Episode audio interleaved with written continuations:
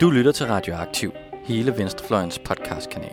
Vi bringer de nyeste nyheder fra klassekampen, dybtegående interviews, nørdede analyser og knivskarpe debatter. Hvis du kan lide, hvad du hører, så husk at følge os på SoundCloud eller din podcast-app, og du kan også smide et like på vores Facebook-side. Så læn dig tilbage, knap bukserne op og nyd en varm kop Rød Radio. Velkommen til Katalysator, Radioaktivs politik, vision og strategi podcast. Mit navn det er Janus Rønbak. Jeg er uddannet i filosofi fra Roskilde Universitet, og min øh, medvært det er...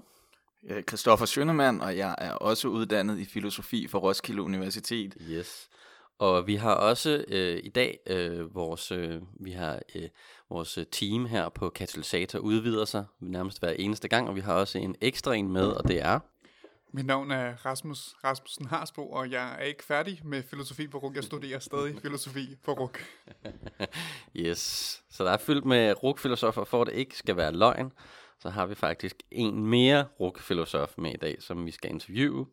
Det er vores gæst, som har skrevet en bog, øh, som vi skal snakke om i dag, og det er en bog, som tager øh, fat i, omkring nogle øh, problematikker om det, man øh, tit kalder øh, de tabte arbejdervælgere. Og det handler ligesom om, hvorfor øh, venstrefløjen i dag er måske er domineret meget af akademikere, som øh, det måske viser sig på den her podcast i dag.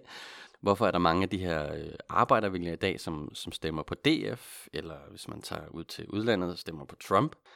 Og hvad kan vi som, er der noget, vi som venstrefløj kan gøre ved det? Hvad er der ligesom for nogle problematikker? Øh, og, og kan øh, populisme måske være en udvej? Eller hvad er det egentlig, vi skal gøre? Øh, jeg vil starte med at sige øh, velkommen til dig, Christian. Tak. Christian 2, du har skrevet den her bog, den hedder Populismens klassekamp. Øh, og vi har forberedt en række spørgsmål. Christoffer, vil du øh, stille det første? Ja, øh, først vil vi egentlig bare gerne høre, hvor, hvorfor du har valgt at skrive den her bog.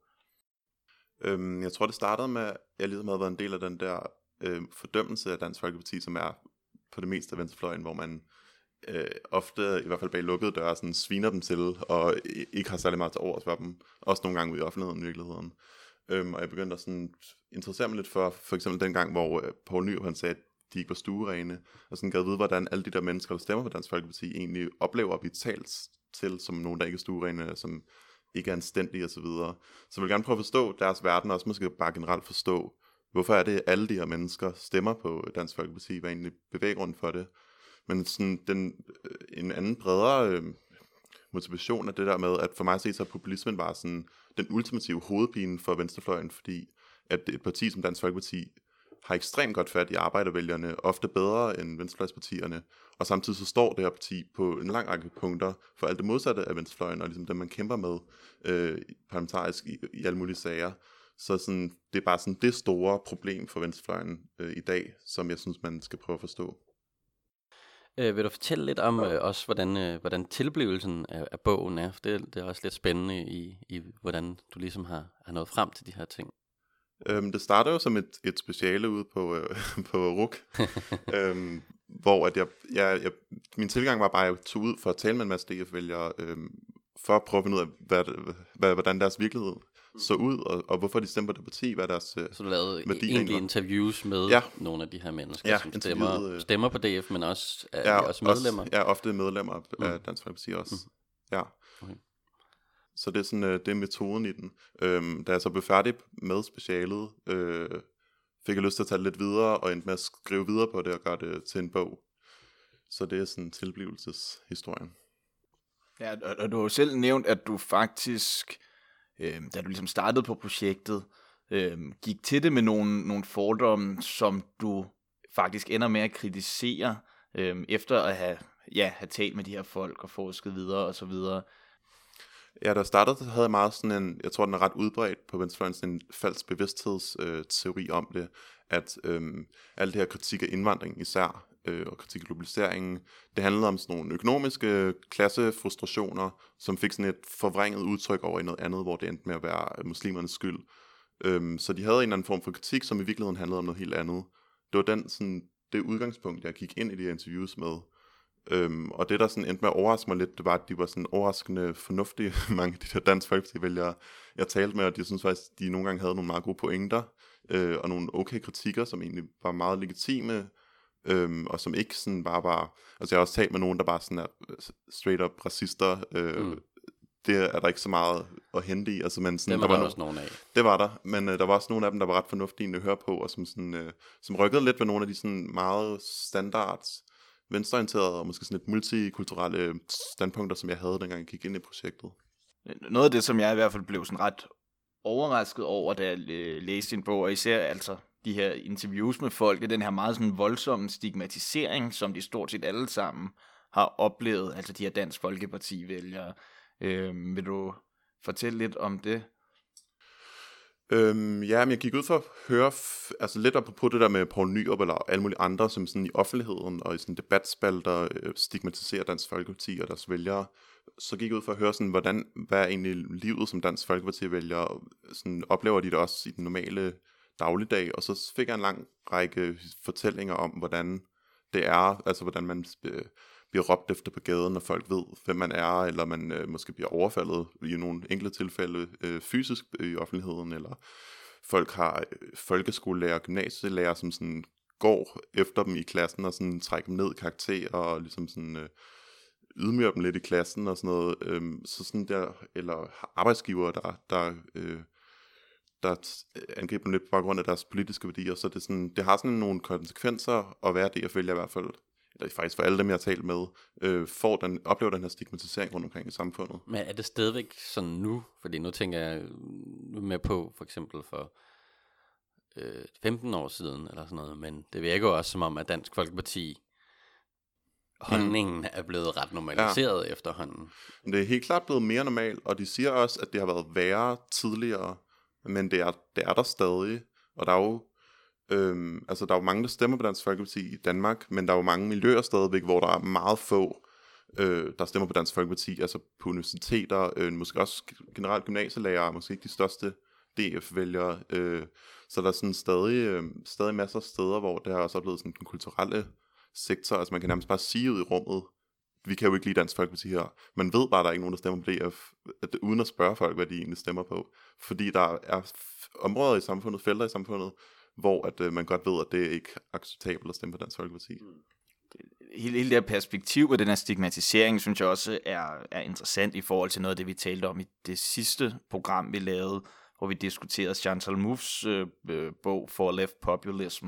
Og en af hendes idealer for både venstrepopulisme, men også for sådan en god øh, politisk øh, debat og strategi generelt, det, det hun har det her agonisme-ideal, hvor hun ligesom siger, at vi må anerkende, at politik handler om uenigheder, handler om kampe, og vi kan aldrig nå til enighed og så videre, men at vi bliver simpelthen nødt til at gøre det på en måde, hvor at vi anerkender mod, modparterne som modparter, men også anerkender deres ret til at være en politisk modstander.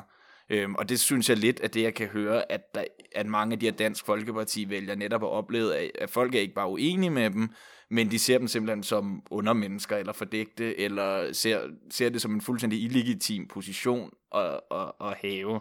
Mm. Øhm, og det giver jo super god mening i forhold til din, din kritik af, hvordan venstrefløjen har tabt de her vælgere, fordi hvis man ligesom går ud og siger til folk, at de nærmest ikke er, altså ikke er rigtige mennesker nærmest, ikke? så er det meget, meget svært at tænke, okay, dem har jeg lyst til at stemme på. Mm, ja. øhm, det er vel også lidt det, din, din kritik går på, ikke? Jo, det er også det, folk altid har sagt med Nyrups kommentar. Det var, det var de gamle socialdemokratiske vælgere, der var flygtet til Dansk Folkeparti. Man skubber dem jo bare mere væk ved at sige, at de ikke er stuerene, hvilket er sådan en underlig betegnelse, man bruger om dyr. Øhm, jeg tror helt klart, at den der stigmatisering af øh, Dansk Folkeparti spiller ind i hele den dynamik, sådan en af de mest centrale dynamikker, der ligger til grund for sådan en populistisk parti, nemlig sådan en oplevelse af, at øh, der er sådan en klasse af veluddannede mennesker, som slet ikke respekterer en, som sådan ser ned på en og, og sviner en til, øh, og, og måske i yderste konsekvens ser en som sådan lidt undermenneske. Så jeg tror, at den form for stigmatisering, der er forskel på stigmatisering og bare sådan kritik, men den der form for stigmatisering, tror jeg, øh, simpelthen kan fodre populismen og gøre den stærkere. Jeg synes også, det, det er interessant ud fra sådan en... Altså igen, det er også noget, der går igen øh, andre steder. Altså i USA, så tror jeg, Hillary Clinton sagde, they are the deplorables, altså de, de, omkring Trump, Trump-vælgeren. Mm. Øh, og, og det øh, backfirede rimelig meget. Ja. Ikke? Altså, så den her udskamningsstrategi, det er også Ja. ja. ligesom derfor, jeg synes, det er interessant at tale om, det er, jamen, hvad, hvad gør vi så? Fordi den, den har tydeligvis ikke virket i USA, og den har tydeligvis heller ikke virket mm. her i Danmark, fordi at, at det synspunkt øh, har, har jo vundet udbredelse, hvis, hvis man kigger til Sverige, hvor det virkelig er meget, hvor, hvor øh, man ikke vil a- samarbejde med, øh, med Sverigedemokraterne, øh, at, at, at, at det, det parti også voksede og sådan noget. Ikke? Så, så der, der er ligesom en, en eller anden problematik i det, vi må prøve at forstå, Mm. hvordan, hvordan overvinder vi, fordi det, det er jo det ultimative mål, det er at prøve at overvinde den her højere populisme, mm. men hvordan gør vi det? Og der er det som om, at den her udskamningsstrategi i hvert fald ikke fungerer mm. Så det godt.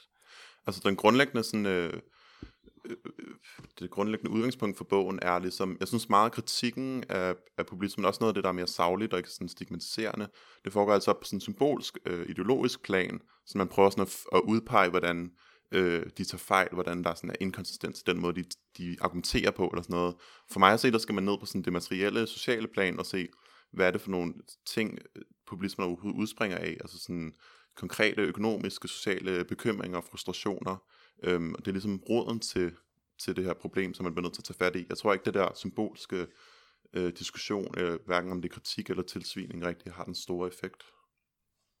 Ja, det, det leder os også øh, meget fint videre til, til det næste spørgsmål, fordi øhm, du argumenterer jo i bogen for, at, at der er et ret stort klasseperspektiv i forhold til de problemer, som meget af den her Dansk Folkeparti-indignation øh, udspringer af. Øhm, og, og taler ligesom om, at ja, man kan vel formulere det som, at, at, at, at multikulturalisme og øh, globalisering og så videre, at der er både nogle positive og nogle negative konsekvenser ved det. Det er ikke så meget fænomenet som sådan, du angriber, men du siger, at de negative konsekvenser, de rammer klassemæssigt øh, skævt, så det i høj, høj grad er, er arbejderkla- den traditionelle arbejderklasse, som møder problemerne, hvor at det ofte er de mere veluddannede, der, der, der nyder de mere positive sider. Mm. Øhm, kan du uddybe det?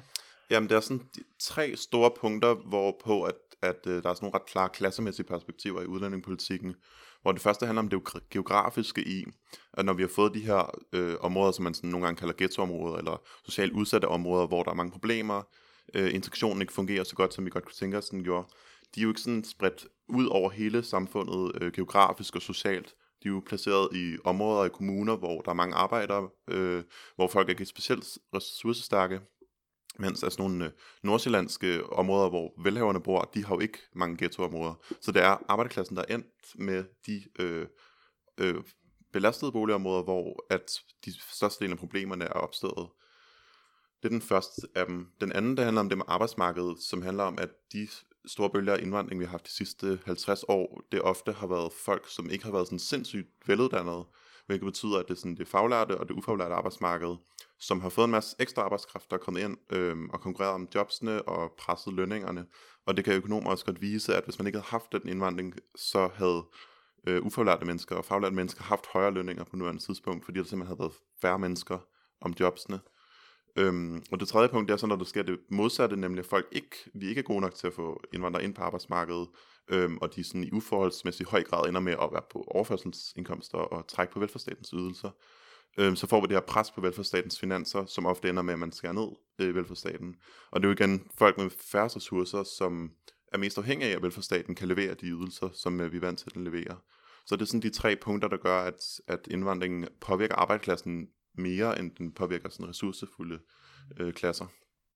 Så der er sådan en skæv fordeling øh, af, af, hvem det rammer. Øhm, men kunne man ikke også, øh, hvis man skal øh, være lidt kritisk, sige, at jamen, i, i virkeligheden, øh, så, øh, så, så de her for eksempel nedskæringer på velfærdsstaten og sådan noget, det har, det har ikke noget med indvandring at gøre, det har noget at gøre med øh, neoliberalismen, som, øh, som står for den her politik, og vi kunne jo sådan set bare Øh, selvom at det måske koster nogle penge, så kunne vi jo bare have taget de penge fra de øh, rige mennesker, som tjener styrtende mm. i de her tider. Ja, men det vil helt klart være en af mine store kritikker af Dansk Folkeparti, det er, at de ser alle de problemer, vi har i samfundet, og alle de problemer, velfærdsstaten har, det er altid kun indvandringens skyld. Der er ikke nogen andre øh, ting, det er sådan det kan være en demografisk udvikling, hvor vi får flere ældre, det kan være sådan en generelt neoliberal hegemoni, som har domineret hele Vesten i løbet af de sidste mange årtier, øh, og som har gjort, at alle mulige socialdemokratier har skåret ned på velfærdsstaten. Altså der er alle mulige faktorer, hvor indvandringen ikke rigtig er den største af dem,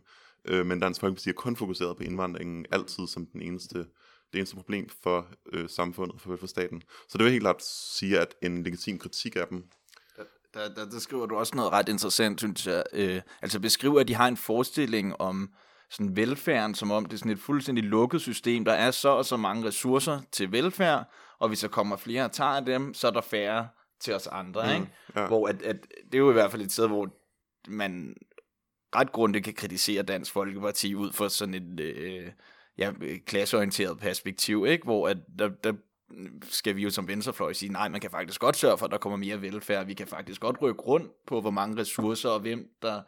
Altså, man kan også lave økonomisk omfordeling og så videre. Det, mm. det tror jeg lidt, du skriver, at det perspektiv, det har man nærmest ikke. Altså, der er ligesom en forestilling om, der er den her kage, og hvis der kommer nogen og tager noget af kagen, så er der mindre til os andre. Ja, præcis.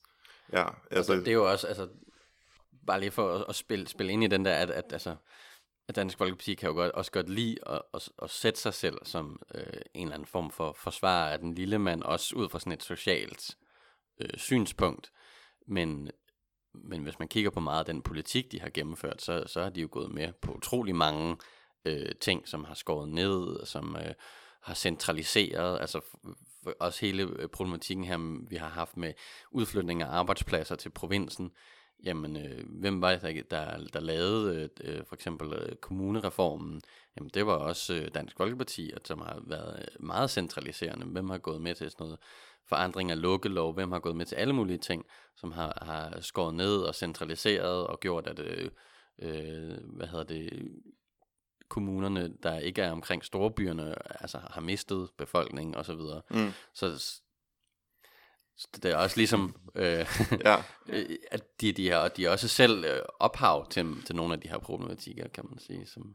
Du har også et rigtig godt eksempel på den her, det her element af noget, noget blindhed i forhold til, hvor meget man selv er skyld i de problemer, som man kritiserer. Ikke? Der, hvad det, der er en af dem, du har talt med, var det, var det hendes mor, der havde boet i udlandet nogle ja. år, ikke? Ja, du kan måske selv øh, forklare eksemplet. Ja, altså hun, øh, hendes familie havde boet nogle år i USA, øh, og kom så tilbage, og det der så skete, det var, at de faldt for den de faldt for integrationsydelsen, som ligesom noget, det jeg selv har indført for ligesom at ramme indvandrere, men fordi at man har været, man har været ude af landet, eller ikke har boet i Danmark de sidste et vis antal år, så kommer man til at ryge under den, og så hun røg hun selv på, øh, hendes familie røg selv på den integrationsydelse, mm. hvilket hun ikke, øh, ikke kunne lide. Nej, men, men det interessante var jo så, at, at det var som om, de stadig gav indvandringsskyld for det, ikke? Og de gav stadig, det var ligesom stadig, vi stemmer Dansk Folkeparti, fordi de er mod indvandring, og det er på grund af indvandring, ja. at vi har råd på den her ydelse, selvom det er Dansk Folkeparti, ja. der har indført den ydelse. Ikke? Var ja. det ikke sådan lidt, lidt, lidt sådan rationalet var? Jo, der fik hun lidt sin egen uh, medicin at smage.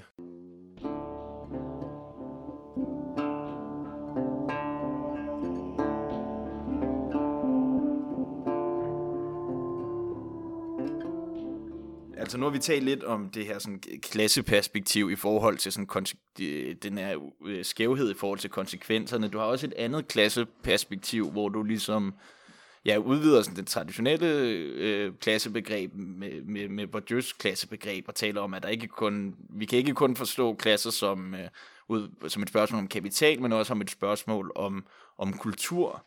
Øhm, og selvom at der ikke så direkte er sådan en øh, modsat klasseinteresse mellem traditionelle venstrefløj og så de her arbejdere, der stemmer DF, så peger du på, at det er der på sådan en kulturel plan. Mm. Øhm. Ja, så det der skete, dengang man begyndte at have sådan, at værdipolitikken begyndte at fylde mere og mere i dansk politik, eller i international politik faktisk, øhm, så begyndte de her gamle klassemodeller ikke at fungere særlig godt. Altså i gamle dage var det jo, venstrefløjen var arbejderne, og, øh, og højrefløjen var kapitalisterne sådan groft sat op, og man kunne ligesom lidt regne ud, hvor folk var henne politisk ud fra deres sociale baggrund. Og det fungerede ikke længere, da værdipolitikken og de her øh, populistiske partier lidt begynder at blomstre frem. Øhm, og så troede man, at det her med klassebaggrund var dødt. Men så fandt man ud af, efter noget tid, hvis man brugte Bourdieu's øh, begreb om kulturel kapital også, og satte det ind i modellen, Øhm, og kulturel kapital, det er jo sådan, det er en lang række ting, men øh, groft sagt handler det ofte om, hvor, meget, hvor højt uddannede folk er, og hvor gode de er ligesom, til at beherske de sådan, legitime kulturelle koder og det gode sprog, og øh, reflekteret tilgang til verden osv., hvilket folk med lange uddannelser har mere, de har mere kulturel kapital end folk i eksempelvis arbejderklassen. Og det man kunne se, det var, at hvis man satte den dimension ind i øh, ligningen, så kan man faktisk stadig forklare det på baggrund af folks sociale baggrund, hvor Dansk Folkeparti's vælgere er de folk, som ikke har særlig meget kulturel kapital i, i samfundet, hvor sådan deres store modstandere, sådan, om det er radikale venstre eller enhedslisten osv., de har langt mere kulturel kapital. Så der er sådan en kulturel klassekamp, som faktisk ret godt kan forklare de nye skæld, der er mellem højrefløjen og venstrefløjen i de værdipolitiske diskussioner.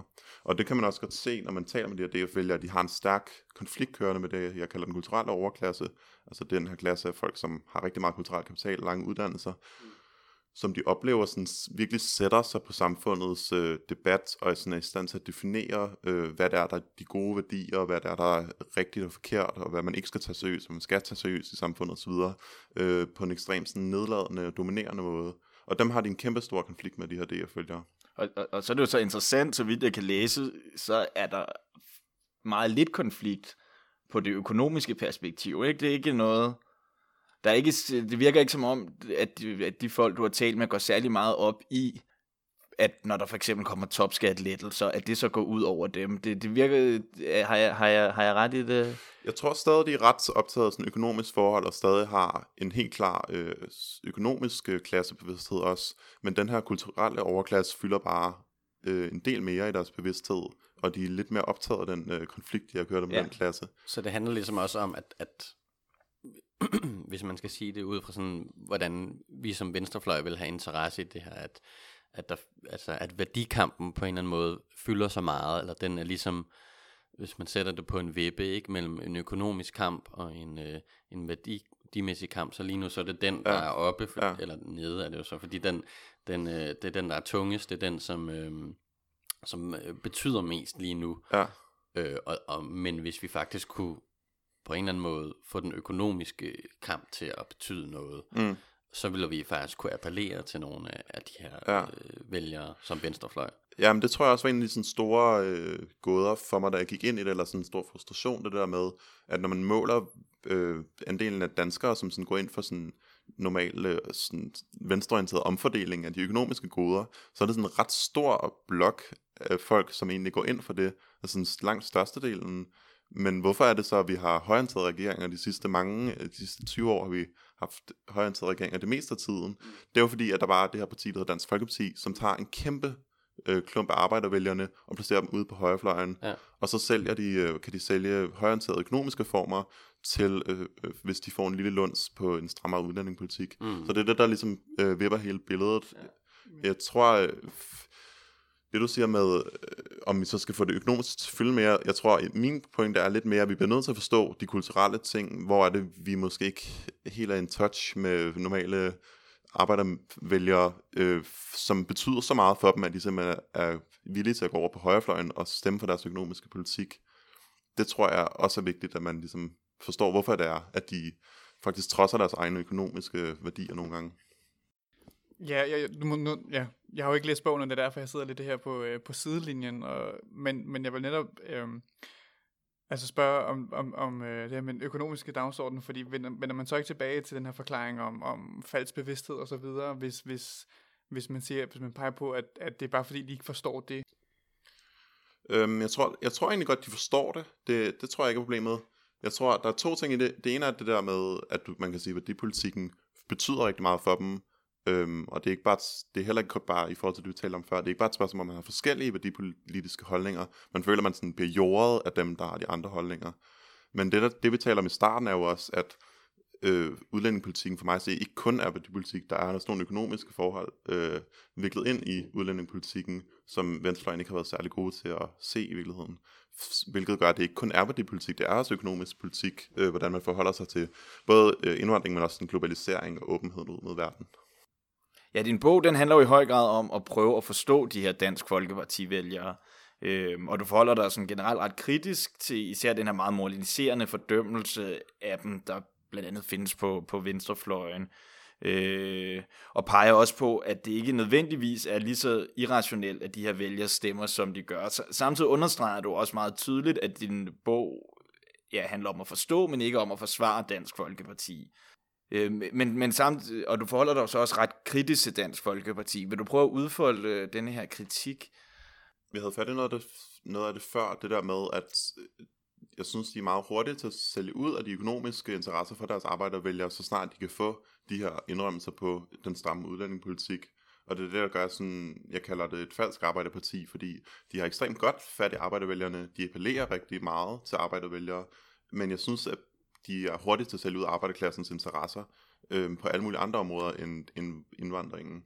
Øhm, og det synes jeg er en af sådan, de centrale problematikker. Så kan man sige, at mere grundlæggende, hvis man skal snakke om fremmed, øh, fremmedhed, som man kalder det normalt, eller sådan kritikken af muslimer osv., så, så ser jeg Dansk Folkeparti som et parti, der er fuldstændig sådan fixeret på muslimer og indvandrere, og som altid ser øh, muslimer og indvandrere som årsagen til de problemer, vi har, og som sådan grundlæggende som sådan det element, der forstyrrer samfundets harmoni, sådan som om, at vi vil leve i sådan komplet harmoni, hvis ikke indvandrerne var øh, i vores samfund længere.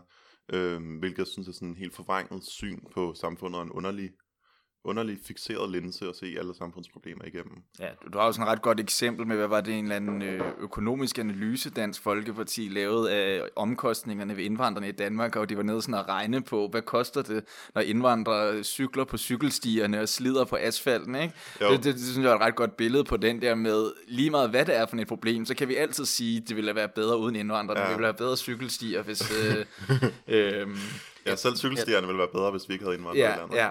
Øhm. Jeg synes også lidt, at der er sådan en, altså, hvordan, hvordan definerer de så de forskellige grupper? Altså, nu, nu vælger de så, og det kan selvfølgelig give mening på nogle par, parametre, og, og sige, her er nogle indvandrere, og nu måler vi på dem.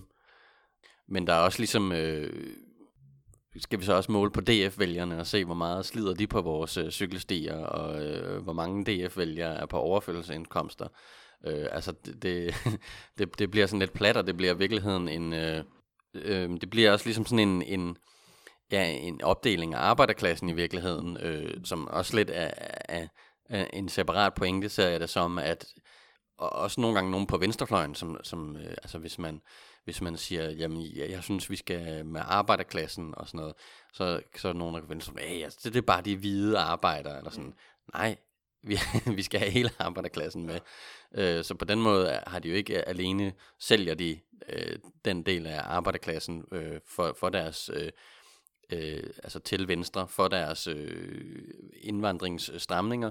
De smadrer jo også den del af arbejderklassen, der er indvandrere. Mm, ja. Jamen det er også udgangspunktet, eller mit øh, udgangspunkt er det der med at fixere på sådan nogle partikulære identiteter, uanset om det er sådan danskheden eller dansk kultur, eller om det er noget af det, som foregår på venstrefløjen, hvor man også er meget øh, fokuseret på identiteter, at så er jeg meget mere interesseret i sådan generelle universelle værdier, mm. som man prøver at realisere øh, omkring lighed og, og, øh, og hvad hedder det, frihed og så videre i samfundet, hvor man er fuldstændig ligeglad med, hvilken øh, baggrund folk har, men det sådan, er noget, man mener skal gøre sig gældende for alle mennesker i samfundet. Det synes jeg er det relevante, oprindelige øh, socialistiske udgangspunkt, øh, man skal have. Så, så du argumenterer også for sådan en, øh, altså, og nu kommer vi måske lidt over i noget, øh, noget populisme-begreb. Øh, altså igen, hvis vi tager noget Chantal Mouffe, altså der, der siger hun ligesom, at vi skal lave en form for folkelig, øh, eller en idé om at udbygge en form for idé om folket, uden, kom, uden at komme alt for meget ind på hendes idéer om, hvad det vil sige. Altså, men at vi skal have den her, øh, det her, skal man sige, revolutionære subjekt, den her øh, gruppe af folk, der er folket mod eliten, Øh, og det inkluderer sådan set både den hvide arbejder, den mm. sorte mm. arbejder, øh, den homoseksuelle mm. øh, minoritet, øh, hvad det nu måtte være. Ikke? Ja.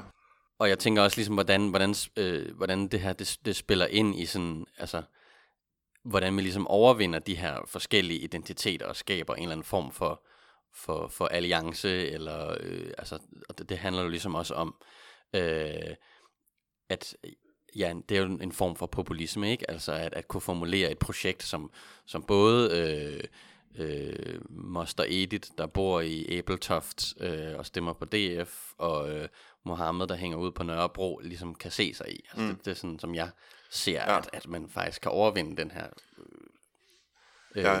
øh, de her skillelinjer, som DF jo er enormt gode til at sætte op øh, og skille arbejderklassen ad. Så ja. Jamen helt klart. Altså jeg tror, jeg ved ikke helt, om jeg køber så meget det der med, at hun vil kalde det populisme, og lave det, men jeg vil mere bare kalde det universalisme, altså at, at man lader nogle universelle værdier være det gældende, og ikke folks øh, baggrund og identitet osv. Øhm, så ja, og så generelt det der projekt med at, at gå imod økonomismen og fokuset på arbejderklassen og øh, forholde sig mere til alle de forskellige andre grupper, som vi også kæmper for på venstrefløjen, der tror jeg, jeg synes problemet, som jeg selv om i det forrige podcast, jeg synes mere problemet er, at der er for lidt fokus på, på arbejderklassen i virkeligheden, og der er for meget fokus på andre kampe, især måske sådan nogle steder som i øh, det demokratiske parti i USA videre, at jeg synes egentlig, at vi har brug for at have et større blik for klassekonflikter igen på venstrefløjen, mere end vi har brug for øh, kulturelle kampe. Lige øh, en, en kommentar til, at det er egentlig også lidt det, MUF skriver i sin populisme-bog.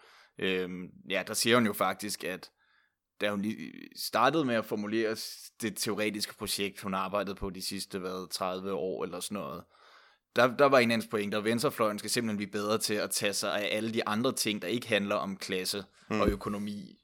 Men med den her bog siger hun, nu skal venstrefløjen faktisk til at blive bedre til at fokusere lidt mere på klasse og økonomi igen, mm. fordi der er rigtig meget der, som vi har, vi har glemt. Ikke? Ja. Øhm, øhm, noget, noget andet, jeg kom til at tænke på lidt i forlængelse af den her diskussion, det er, kan du sige noget om, hvordan du så konkret mener, at venstrefløjen skal gribe øh, de her problematikker omkring øh, indvandringspolitik an, fordi jeg ser sådan et, jeg ser et problem med, hvis man på den ene side gerne vil have den her meget brede venstrefløj, men samtidig på en eller anden måde også vil kunne tale til de Dansk Folkeparti-vælgere, som lige nu er meget langt ude i forhold til sådan øh, indvandrerkritik og så videre.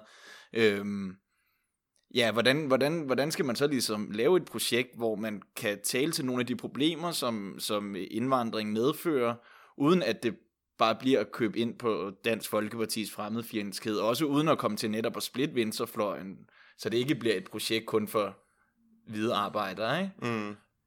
Øhm, altså, jeg lægger jo ikke noget sådan konkret politisk projekt frem i bogen. Øhm, altså, nu, vi har jo ikke så meget indvandring på den måde længere. Vi har, det, de diskussioner, vi har, det er jo ofte noget, der handler om asyl, asyl og flygtninge osv. Og, øhm, og det er ikke, fordi jeg lægger mig fast på en bestemt politik, som jeg sådan advokerer for, at man skal føre. Jeg synes bare, uanset hvilken politik man går ind for, for eksempel i forhold til asyl, øhm, så synes jeg bare, at man skal med, gå ind i det med åbne øjne i forhold til, at der er nogle klasseperspektiver, når vi har, øh, uanset hvilken form for indvandring det er, der kommer til landet.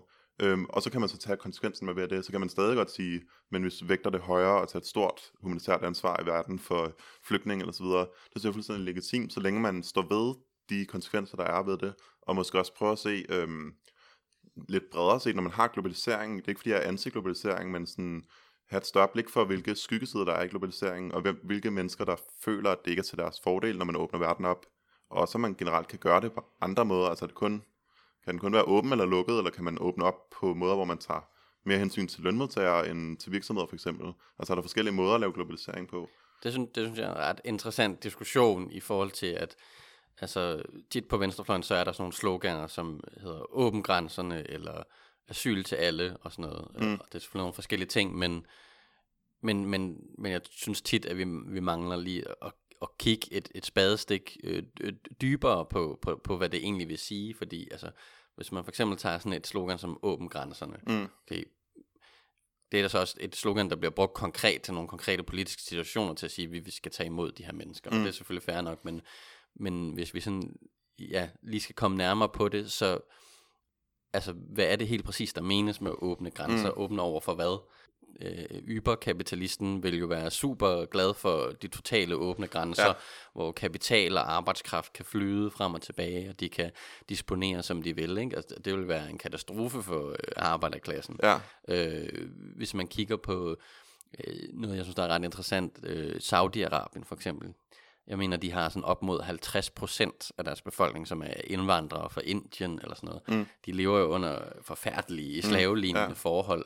Så det er jo ikke sådan, at, at det er indvandringsprocenten, der er det gode her. Nej. Øh, øh, så, så det handler ligesom også om, der også, kan også være øh, problematikker med brain drain fra øh, den tredje verden, hvis vi for eksempel laver sådan en politik, som sådan, øh, Venstre for eksempel har været ude og foreslå, at vi skal kun, det er kun de højt uddannede, vi vil have.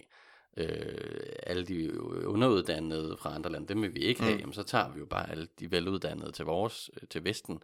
Det er jo også et kæmpe problem, så så, så jeg tror, vi skal også være mere præcis på, hvad det er, hvad det er vi mener. Og det ene, vi mener, det er selvfølgelig jamen der er et, øh, et behov for, øh, for nogle mennesker, der, der er nogle humanitære kriser. Det skal vi selvfølgelig tage hånd om. Men hvad er det ellers, vi egentlig mener, der er det positive her? Eller hvad er det, der men, vi mener, der, der er behov for? Øh, og, og, og hvad er det, vi egentlig ikke, ikke vil have? Mm. Øh, og der, der er jo kæmpe problematik i fagbevægelsen. Det er jo øh, social dumping, for eksempel, mm. som, som er en konsekvens af østudvidelsen osv. Mm. Og det er jo noget, vi som venstrefløj er, er imod, og det er jo i virkeligheden en begrænsning af ja, grænserne, ja. vi ønsker der. Så, ja. så der er sådan en... Øh, vi skal, vi skal være klare i spyttet om, hvad vi, er det, vi mener, specielt i forhold til sådan nogle arbejdervælgere, som føler det her. Hvis vi bare siger åbne grænser, jamen, så tænker de, mm. hvad pokker mener I med ja. det?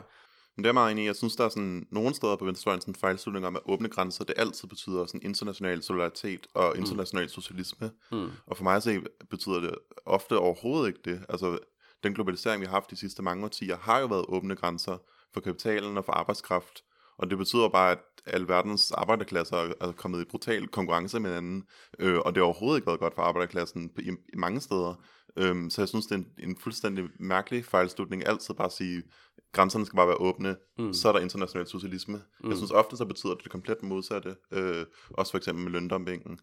Øhm, så det, det synes jeg er sådan en meget simpel øh, fejlslutning, man laver. Altså, det er, altså, jeg har det sådan, at, at sådan ideelt set, eller utopisk set, så er jeg helt med på det, ikke? Men, men vi skal ligesom tage stilling til, hvad for en verden det er, vi åbner mm. grænserne i, og hvad det, ja. hvad, det, hvad det egentlig betyder.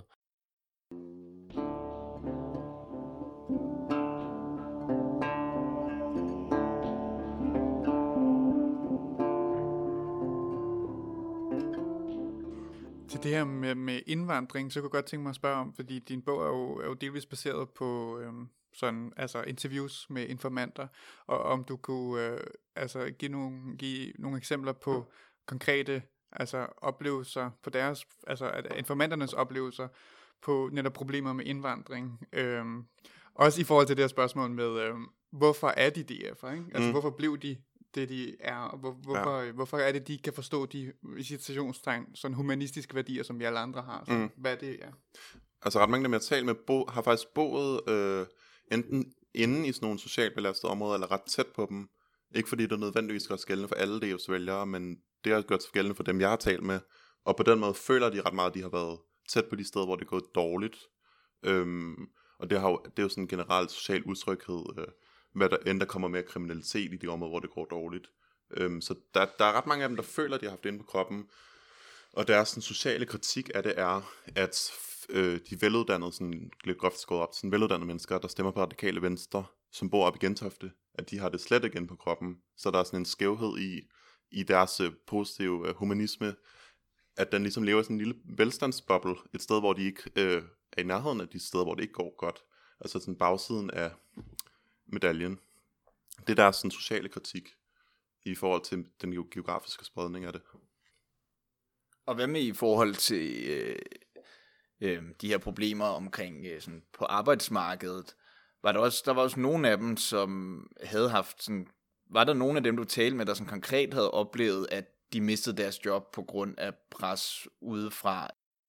Øhm, faktisk er der ikke nogen af dem, der sådan selv rigtig øh, havde nogle historier om det personligt, men ofte var det sådan noget, deres far havde haft problemer med østeuropæisk indvandring, eller deres søn havde svært ved at finde job, og det mente de øh, var, han, var indvandringens skyld, eller sådan noget. Så der, alle dem, jeg talte med, der er altid sådan i andet led, det var aldrig dem selv, faktisk. Øhm, og der var også nogen, der lidt udfordrede det der med, at, at det var så stort et problem, og, man, og vi er så presset i Danmark på grund af indvandring. Øhm, så ja, det var faktisk lidt sjovt. Det var egentlig, det var DF-vælgerne, der lidt udfordrede den der præmis, som jeg troede var DF's præmis. Du snakker også øh, på et tidspunkt noget, som, som jeg har bedt mærke i, øh, at du, du, du benævnte ligesom venstrefløjen som, som sådan ren, mm. øh, eller har sådan en, en lidt sådan en, en renhedskultur. Men det jeg prøver også at sige, det var også lidt på det, vi talte om før med, øh, med det radikale venstrefolk, der sidder op i Gentofte, har de rigtige værdier. Altså mm. mange af de her positive, rene værdier, man har på venstrefløjen. Mm. Man taler på den rigtige måde. Man sådan går ind for sådan en åben, øh, harmonisk verden, hvor man lever af sådan innovation og kreative ting, og mm. man kan godt lide indvandring, og man er humanistisk osv. At sådan, det er sådan et, et billede af sig selv som sådan en ren type, hvor at man ofte, for mig at se, ikke kan se sådan den beskidte bagside af mange af de ting, altså sådan det vi har talt om med, hvem er det så, der betaler prisen, når indvandringen ikke går godt? Det er så nogle andre mennesker. Øh, hvad gør man, hvis man ikke er god til at være kreativ og innovativ i den, øh, den såkaldte kreative øh, økonomi eller videns øh, innovationssamfundet? Øh, så er jo globalisering ikke så fed, og så er det åbne samfund ikke så fedt. Så der er sådan en masse skyggesider, som jeg ikke synes, man kan se, når man har den her rene position. Mm. Øhm, som jeg synes, øh, jeg havde sådan, der var en eller anden amerikaner, øh, amerikansk radiovært, der havde udtalt sig om i forbindelse med Trump og sådan noget, som sagde sådan noget med, at, at de her øh, kyst øh, venstreorienterede liberale skulle komme ned fra deres hester ned i mudderet sammen med resten af arbejderklassen og kæmpe kampen, og det synes jeg bare var en ret fin metafor, altså det der med at holde sig rent, der er et eller andet meget mærkeligt ved det, synes jeg, altså sådan, hvis man skal ned og kæmpe kampen med arbejderne, så kan det godt være, at det ikke er så rent egentlig. Altså sådan, det kan også, i forhold til det med globaliseringen, det kan også være, at man skal lave nogle lidt beskidte løsninger, som ikke er sådan 100% positive, men det kan man måske gøre, hvis man rent faktisk går ind i det med åbne øjne, i stedet for at have sådan en renhed, som lidt er baseret på nogle løgne, som jeg ser det i hvert fald. Mm. Altså, vi kom også lidt ind på det sidste gang, da vi, da vi snakkede lidt om de gule veste, øh, som jo heller ikke øh, var en super ren øh, bevægelse. Altså, der var også mange øh, højorienterede øh, ting i det til at starte med i hvert fald. Og, øh, men samtidig så virker det så, så om Venstrefronten stadigvæk alligevel gik ind i det og faktisk vandt øh, nogle, nogle ting på det. Mm. Øh, og det, det er ligesom, altså det er den måde, jeg egentlig tænker, man som venstrefløj skal, skal gribe, gribe det an på, det er, at, at, at man kan ikke, altså hvis vi vil opnå noget, så må vi også Mm. ligesom øh, acceptere, at folk ikke er fuldstændig rene på alle Ja, punkter, øh, når, når vi skal ud og organisere Ja. mennesker, som er alle mulige steder. Og det, det gælder, om det er den hvide DF-arbejder, eller om det er øh, en ghetto her på Nørrebro, øh, øh, hvor der også kan være alle mulige holdninger, som Mm, heller ikke ja, altid ja. er skide fede. Altså, Ja. så, må vi, øh, så må vi ligesom acceptere, at sådan er virkeligheden er ikke ren. Ja, men det tror jeg måske karakteriserer meget godt mit generelle forhold til populismen, at jeg synes, når man laver den der stigmatisering eller bare kritisering, det er sådan en måde at holde afstand på det og sige sådan, det er ikke os, vi står for det modsatte, vi er anstændige og humanistiske, vi er ikke snæversindede og øh, konservative og øh, fremmedfjendske osv. Jeg synes, man skal hoppe ned i mudder sammen med det der populisme, og så finde ud af, hvordan, øh, om der er nogle tendenser i det, man godt kan bruge til noget positivt. Altså, jeg bruger det her gamle citat fra Walter Benjamin, som taler om, tilbage i 30'erne, at bag enhver fascisme er der en fejlslagen revolution. Mm. Jeg synes, med populismen, der skal man se det som om, i hver populistisk oprør, højrepopulistisk oprør, der er der et eller andet fejlslaget venstreorienteret projekt, som skulle have været realiseret, mm. og at alle de her, al den her indignation og frustration, der ligger bag populismen, godt kan kanaliseres over et venstreorienteret projekt. Mm. Øhm, det er sådan mit, mit udgangspunkt øh, i forhold til populismen. Det er også, bare lige for at kort nævne det, som MUF kommer netop også ind på, der er de her momenter, kalder hun det, ikke? Altså populistiske momenter. Hvis, der, hvis vi ikke griber det, så griber, griber højrefløjen det. Mm, men, men, men, ja, men det med, med momenterne, det er vel på sådan et epokemæssigt nærmest øh, niveau, men, men hvad gør man så, når det er sådan, altså netop, altså nede i det konkrete mudder, når der er nogen, der er racistiske, eller er, eller, altså hvor trækker man så grænsen, sådan man kan jo heller ikke helt øh, tage folks morale ansvar fra dem, eller Mm. sådan hele tiden forklare, hvorfor de har de holdninger, og så ikke Mm. tage deres holdninger seriøst. Så hvordan, hvordan balancerer man det, og hvordan forstår man dem, øh, og forstår, det, forstår kampen, forstår hvorfor vi har noget til fælles, men samtidig trækker en moralsk grænse, eller sådan, der må også, Mm. ja, hvordan, hvordan balancerer man der? Ja, det er virkelig et godt spørgsmål. Og jeg ved det ikke, jeg tror, mit, min, øh, mit syn på Dansk Folkeparti er efterhånden blevet, og jeg tror faktisk, der er relativt mange i DF, som ikke er bare sådan virkelig hæftige racister, men som sådan har fornuftige øh, frustrationer, som sagtens skulle få et andet udløb, hvilket så kræver, at venstrefløjen er i stand til at gå ind i nogle af de dis- diskussioner, som man holder sig lidt på afstand af, altså at diskutere øh, skyggesiderne ved, ved indvandring og globalisering.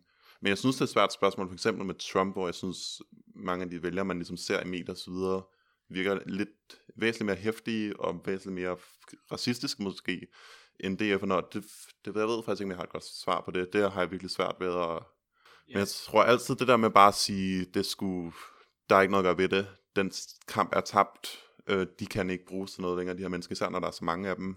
så ved jeg bare ikke, hvad, hvad, hvad det er for en konklusion, der drage. Så sådan, så har, det er jo bare det samme som at give op, som jeg ser det. Det er også, også i, i, i din bog, der har du jo også en kritik af sådan en bestemt holdning, der har været til sådan at diskutere problemer omkring indvandring, ikke? hvor at man nogle gange har været, øh, været nervøse for at virke racistisk i så sådan åbenlyst forfærdelige ting, der er sket i nogle øh, indvandrermiljøer, dem har man slet ikke ville tale om. Og der, der kritiserer du netop den der tilgang, hvor man siger, nu fralægger de her folk, der kan vi ligesom øh, frelægge deres eget moralske ansvar, øh, fordi de har en eller anden, på grund af nogle strukturelle ting og så videre. Ikke? At det nærmest, øh, ja, du skriver det her med, det nærmest skal blive en form for racisme og sige, fordi du er indvandrer, kan vi ikke kritisere dig for et eller andet fuldstændig forfærdeligt, du gør. Mm. Øhm, og der tænker jeg netop over, at der er lidt en modsætning mellem det perspektiv, og så det, du selv prøver at lægge ned over Dansk Folkeparti, hvor at man på, i en vis udstrækning ligesom prøver at legitimere nogle holdninger ved at sige, jamen det er også nogle strukturelle ting, der fører til det, men ja, du har måske allerede svaret på mit spørgsmål, at det er ret svært at svare på, hvor man ligesom mm. skal trække grænsen, fordi øh, ligesom den vej, øh, du går med din bog, hvis man tog det til en ekstrem, så kunne du netop også blive en af en meget voldsom delegitimering af Dansk Folkepartis vælgers synspunkter ved ligesom at sige, ja, det kan godt være, at du siger noget fuldstændig forfærdeligt om muslimer, men det skyldes faktisk i virkeligheden det her det her, ikke? Mm. Jeg, jeg tror, at, at måden, man, man finder det svar på, det, det er, at jeg tror faktisk ikke, at vi rigtig sådan kan finde det sådan rent teoretisk, og det er måske fejlen med, at vi sidder en flok øh, filosofer her, det, det er, at, at, at jeg tror kun, man finder svaret på det i den konkrete organisering. Øh, og der har for eksempel øh, tidligere her på Katalysator har vi interviewet øh, Jakob Mathiasen, øh, som, øh, som netop er ude, ude at være organiseret rigtig mange forskellige arbejdspladser. Lige nu arbejder han meget med at prøve at organisere østarbejdere. Øh, han har også tidligere ja, arbejdet med at organisere øh, øh, folk, altså danske arbejdere osv. Øhm, og, og, og en, af hans, en af hans pointer, øh, kan jeg huske, øh, det sagde han måske ikke i vores program, det har han sagt et andet sted, hvor jeg snakkede med ham, at øh, når, når man ligesom kommer ind på en arbejdsplads, øh, og sidder der i skurvognen og sådan noget, så kommer der til at være nogen, der siger nogle kommentarer, som man synes er hul i hovedet. Mm. Og den bedste måde at håndtere det på, øh, det er selvfølgelig aldrig at gå på kompromis med sin holdning. Og, og vi kommer jo heller aldrig til at gå på kompromis med vores holdning, at vi øh, ikke, at vi synes, at racisme er noget lort. Mm. Øh, og det skal vi heller aldrig gøre. Men, men man skal måske lige starte med at sidde og drikke en øl med personen, øh, spise øh, en lav på mad, eller hvad det nu er, øh, og lige have arbejdet lidt med dem og vundet personens respekt, og så kan man faktisk tage de her diskussioner. Mm. Øh, og, altså det, det er lidt det, det handler om. Det handler, altså hvis vi står op, op på den her pedestal, som de her akademikere, og så og havler ned på folk, så, så, så taber vi diskussionen. Mm. Øh, fordi så, så føler folk, at, at, at, at talt ned til, og, og så videre. Men hvis vi faktisk på vores arbejdsplads, der hvor vi nu er i vores arbejdsliv, i vores boligområde, på den skole, øh, vi går på, lærer folk at kende, og så tager diskussionen, så, så, så vil det faktisk øh, kunne løse nogle af de her ting. Mm. Øh, og der må vi jo stå på vores synspunkter. Og den anden ting, det er jo så, at vi så må lave den her, det her universelle projekt, som vi faktisk kan få dem med i. Mm. Det tror jeg er, er den løsning, men det er en løsning, der er ligesom er nede på et konkret organiserende niveau. Det er jeg ret enig i. Jeg tænker også lidt på det i forhold til nogle af de andre kampe, man har i forhold til øh, feminisme og queer øh, bevægelser osv., hvor vi har sådan ret mange forskydninger i, i de her år, hvor øh, de sproglige diskussioner begynder at rykke sig. Hvordan kan man udtrykke sig, øh, og hvilke ting kan man acceptere? Øh, hvor jeg tror, at det der med at være meget aggressiv i forhold til dem, de folk, der måske ikke lige har fanget det sidste memo med, hvad man måtte eller ikke måtte, altså ikke antage, at de har dårlige intentioner altid, og sådan bare råbe af dem eller sådan noget, men altså gå ind i det på en lidt mere konstruktiv måde, tror jeg generelt. Jeg tror, det der med at, at ligesom udstøde folk øjeblikkeligt, tror jeg bare er en, en dårlig strategi. Mm. Øh, jeg tror, man kan tage kampene på nogle andre måder, også selvom man har det samme udgangspunkt, og ikke har tænkt sig sådan at, at gå på kompromis med det. Jamen, øh, så tror jeg, at øh, vi er nået godt rundt her i dag. Jeg vil sige tak, fordi du vil være med, Christian. Tak, fordi man var Og øh, jeg vil sige tak til vores lyttere, fordi at øh, I lyttede med. Og jeg håber, I vil lytte med næste gang. Vi ses. Hej hej.